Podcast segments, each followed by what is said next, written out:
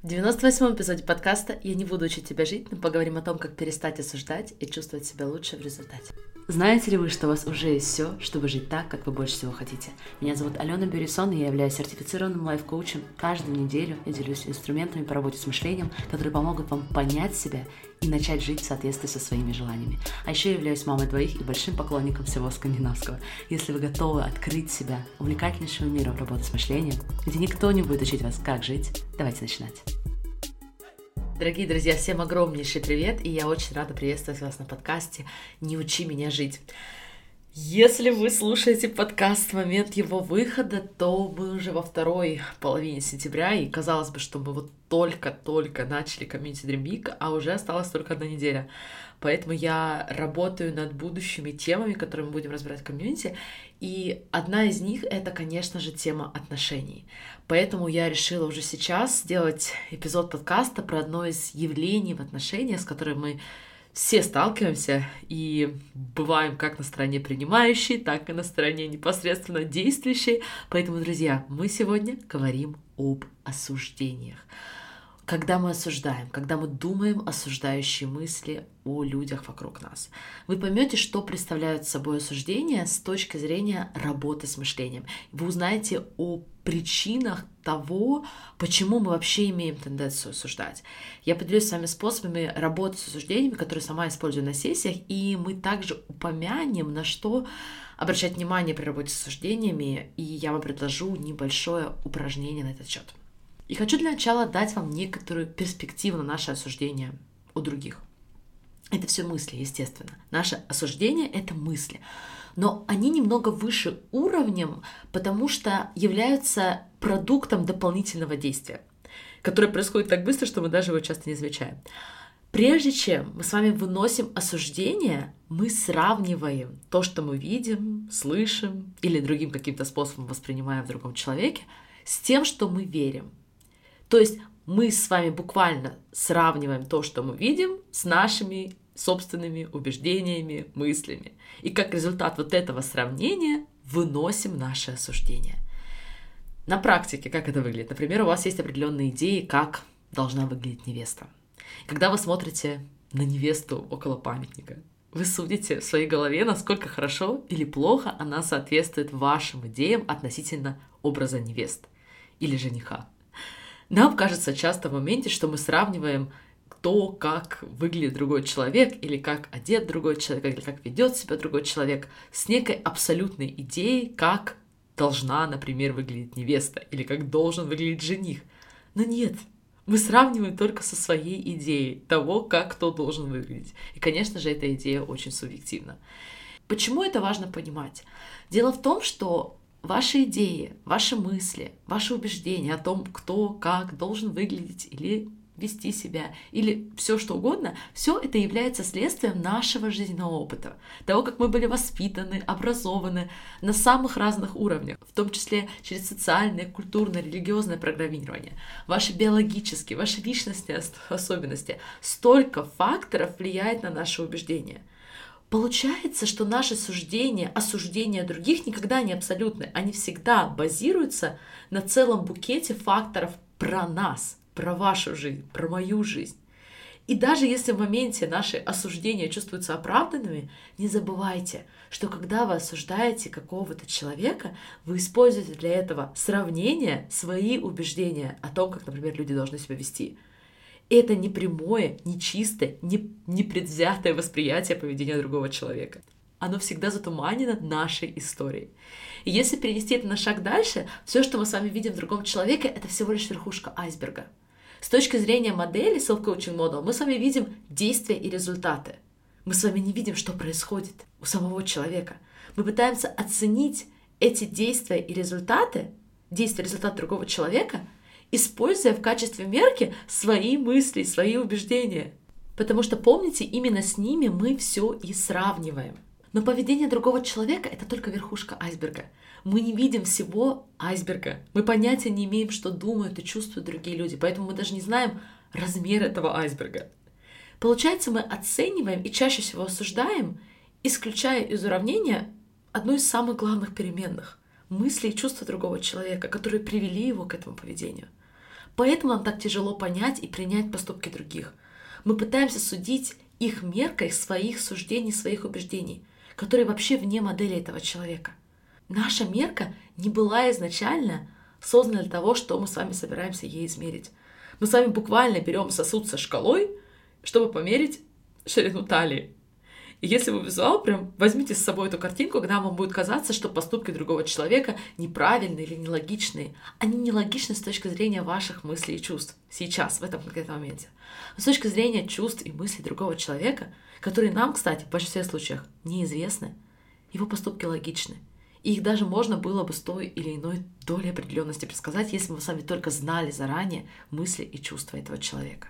Но несмотря на то, что чаще всего осуждаем мы не берем в учет самое главное, понятно, что без суждений и оценок с нашей стороны невозможно. Суждения нужны. И, конечно же, не все суждения — это осуждение. И мы поговорим с вами чуть дальше про эту разницу. Наша тенденция судить и оценивать через сравнение себя с другими, она восходит к заре цивилизации. Нам важно было, и, кстати, до сих пор продолжает быть, сохранять сотрудничество. И как говорит Роджер Уитакер, это профессор Кардивского университета, постоянное социальное сравнение, постоянный анализ друг друга и принятие решения, хотим ли мы помочь друг другу, это и есть база для развития сотрудничества. Без суждений, без сравнений нет сотрудничества. Исследователи даже полагают, что задача оценить человека и решить, сотрудничать с ним или нет, способствовала быстрому увеличению размера человеческого мозга за последние 2 миллиона лет.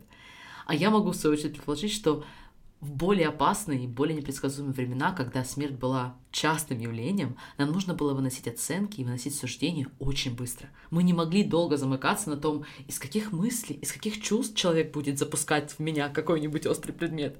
Я уже не говорю о том, что мы когда-либо стояли и оценивали, какие мысли и чувства у тигра или у другого быстрого животного, который мог в любой момент появиться в нашей реальности.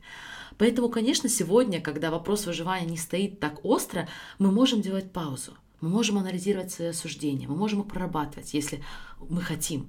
Поэтому в этом эпизоде подкаста мы с вами говорим о тех осуждениях, которые не ведут вас к результатам, которые вы больше всего хотите, и мы хотим говорить о них с позиции принятия и любознательности к самим себе, к тем частям своего мозга, которые иногда не поспевают за новой реальностью. И как мы с вами узнаем, что это за такие результаты, которые нам не служат, которые нам не нравятся? Как понять, какие суждения мы хотим оставить, а какие мы хотим поставить под вопрос? И я предлагаю определять это по тому чувству, которое эти суждения создают в вас. Я очень наблюдательна, я люблю наблюдать за людьми постоянно, то, что называется people watching. И мой мозг постоянно делает разные суждения. И я понимаю, когда это просто мнение, когда это просто оценки. Но иногда это осуждение которые я не хочу культивировать в своей жизни по нескольким факторам. Во-первых, я перестаю чувствовать связь с людьми. Если я чувствую, что я не просто выношу определенное суждение, а вот именно осуждаю в чем-то в своей голове, даже совершенно незнакомых мне людей, я чувствую моментально, как я теряю связь с этим человеком.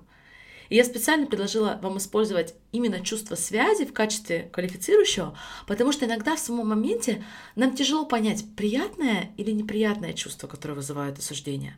Потому что иногда осуждение чувствуется как правота. И нам тогда нужно будет достроить всю модель, чтобы понять, что, скорее всего, даже правота — это не служащее чувство, потому что оно не приведет нас к результатам, которые мы больше всего хотим. Но чтобы упростить в моменте все это упражнение, просто спросите себя, насколько connected, насколько связано вы себя чувствуете сейчас с людьми, по поводу которых вы выносите суждения. А чувство связи, чувство причастности — это одни из самых приятнейших, одни из самых ценных чувств в нашей жизни. Мы не чувствуем связи с другими людьми, когда мы осуждаем их. Неважно, мы говорим про близких людей или про людей на улице. И самое интересное, здесь очень, мои друзья, мы не просто осуждаем то, что мы видим. Мы не просто совершаем действия осуждений. Очень часто мы начинаем попадать в состояние человек осуждающий. И часто, даже не различая, потом осуждаем и себя в том числе тоже. Начиная с других людей, переключаясь на другие явления, заканчивая собой. Мы находимся в осуждающем состоянии. И это, кстати, частично объясняет тот парадокс, который я наблюдаю практически у всех клиентов, когда мы работаем с темой отношений и осуждений в том числе. Мы всегда создаем то, за что мы осуждаем других людей. Окей, ну, может быть, не всегда, но в 90% случаев мы создаем то, за что мы осуждаем других людей. Мы создаем больше в мире того, чего мы не хотим видеть, что нам не нравится. Мы становимся злыми, потому что кто-то выражает злость. Мы жалуемся, потому что кто-то жалуется. Мы жалуемся по поводу их жалования. Мы раздражаемся из-за того, что кто-то не может справляться со своим раздражением и делает это неправильно.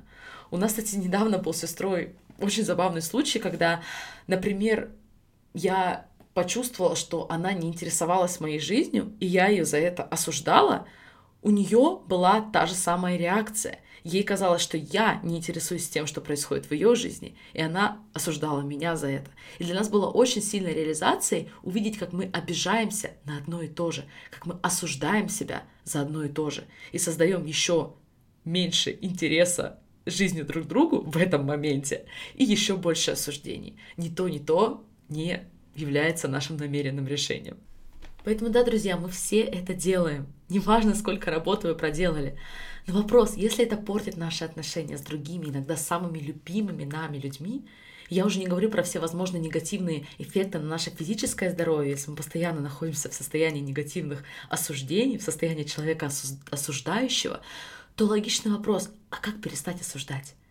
Поэтому я хочу поделиться с вами пятью техниками, которые нахожу наиболее эффективными и которые сама использую э, во время сессии, когда работаю на тему осуждений. И первая техника — это начать осознавать свои осуждения. Что большинство моих участников и вас, дорогие слушатели, вы потрясающие люди. Вы не хотите осуждать. Поэтому, когда вы начинаете замечать, что вы кого-то осуждаете — то вы начинаете осуждать себя за это. Вы начинаете осуждать себя за то, что вы осуждаете. Но обратите внимание, когда мы осуждаем себя за осуждение, мы добавляем только еще одно осуждение в этот мир. Более ценным для вас в этот момент будет начать намеренно отделять себя от мышления, отделять себя от своих осуждающих другого человека мыслей. Помните, эволюционно ваш мозг заточен на то, чтобы выносить суждения, выносить оценки, иметь мысли об обстоятельствах, включая других людей. И мне нравится фраза, что мы не можем запретить птицам летать у нас над головой, но мы можем не дать им построить на нашей голове гнездо. Другими словами, друзья, суждения и даже осуждения могут быть частью нашего человеческого опыта, но вы не должны верить и идентифицировать себя с каждой идеей. Не верить, что осуждающий голос в голове – это вы, что это ваша характеристика или часть личности. Иногда нам требуется больше смелости и больше силы, чтобы принять свои осуждения, чтобы перестать осуждать себя за свои осуждения. Принять, что мы пока не идеальны, и да, иногда у нас есть не самые красивые мысли. Не самые красивые мысли даже относительно людей, которых мы больше всего любим в своей жизни. Мне кажется, вот это особенно сложно, но это действительно того стоит. И второй способ, друзья, и я Прошу вас сделать его только после того, как вы перестали осуждать себя за осуждение, иначе этот способ может только навредить. Я люблю напоминать себе, что когда я начинаю раздражаться по поводу поведения человека, когда я начинаю осуждать другого человека, я спрашиваю себя, если бы ты сейчас чувствовал себя стопроцентно, если бы сейчас ты была безумно счастлива тем, что происходит у тебя в жизни, тратила ли бы ты время свое время на осуждение этого поступка или на осуждение этого человека. Потому что осуждение это также может быть и действием, то есть исходить из наших чувств, из наших состояний. Поэтому представьте, если вы себя чувствуете потрясающе, если вы воодушевлены, вы сильны, будете ли вы из этого состояния осуждать вот этот конкретный поступок, думать и тратить свое время на это конкретное поведение? Возможно, у вас ответ «да», но очень часто ответ «нет» скорее всего, ваш мозг будет занят абсолютно, совершенно чем-то иным. И этот вопрос даже сам по себе просто помогает получить перспективу, что на самом деле поступок, слова, поведение другого человека не имеют такого большого значения, как вы сейчас думаете, которое вы сейчас придаете. Они не так важны для вас. Вы правда можете это отпустить, потому что если бы вы сейчас чувствовали себя на 100%, то, скорее всего, это именно то, что вы бы сделали. Так, третий способ – это встретить человека и узнать его впервые. Трансформировать ваше состояние осуждения в искренний интерес. Только честно трансформировать. Как это быть этим человеком? Что означает быть в его туфлях? И если вы осуждаете человека, с которым вы уже давно, с которым вы несете много прошлых историй, и вам кажется, что вы уже знаете, как быть в его туфлях, и это не уменьшает вашего желания его осуждать, то попробуйте встретить этого человека впервые. Хотя бы один раз. Представьте, если вы впервые встретите свою маму, свою сестру, какого-то другого человека. А теперь представьте, что я до этого рассказывала вам какой-то человек уникальный, какой он замечательный, и что в нем скрывается что-то абсолютно потрясающее. Как по-другому мы посмотрели на знакомого вам сейчас человека, которого вы раньше привыкли осуждать и думать про него самые неприятные мысли, если бы я вам сейчас расписала, как этот человек прекрасен, и вы его встретили впервые. Что бы вы увидели, что вы не видите сейчас, что вы уже не замечаете сейчас. И это, кстати, работает абсолютно невероятно. Наши истории, наши предыстории, в комьюнити я буду показывать это на примере истории о себе, но недавно я пережила это на примере книги, которую рекомендовала мой преподаватель. Это бизнес-книга, и если бы не ее рекомендация, то я бы закрыла эту книгу примерно на десятой странице, сказав, что это развод, и как вообще такое можно публиковать, и придумала бы еще 100 плюс осуждений, как испортились бизнес-книги, и прочее. Но поскольку книга, ну, очень сильно э, рекомендовал мой преподаватель, человек, которого я очень уважаю, я продолжала читать. И где-то на второй главе у меня перевернулось все. Я чуть не плакала от счастья, от интереса, от благодарности, что я сейчас могу читать эту книгу. Окей, конечно, я в последнее время очень впечатлительная, но все равно. Представьте, если бы про того близкого человека, которого вы привыкли осуждать, кто-то, кого вы уважаете, рассказал вам невероятную историю, как этот человек просто потрясающий, как он многогранен, как он силен. И теперь встретьте человека, которого осуждаете впервые, именно с этой новой историей в голове.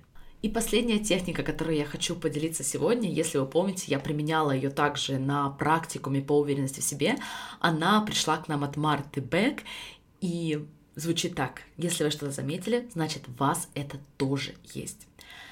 Для того, чтобы проделать это упражнение, которое я вам предложу на эту технику в том числе, вам нужно выгрузить на бумагу все, что вы думаете в голове по поводу человека, которого вы осуждаете. Вот прям все осуждения, не фильтруя.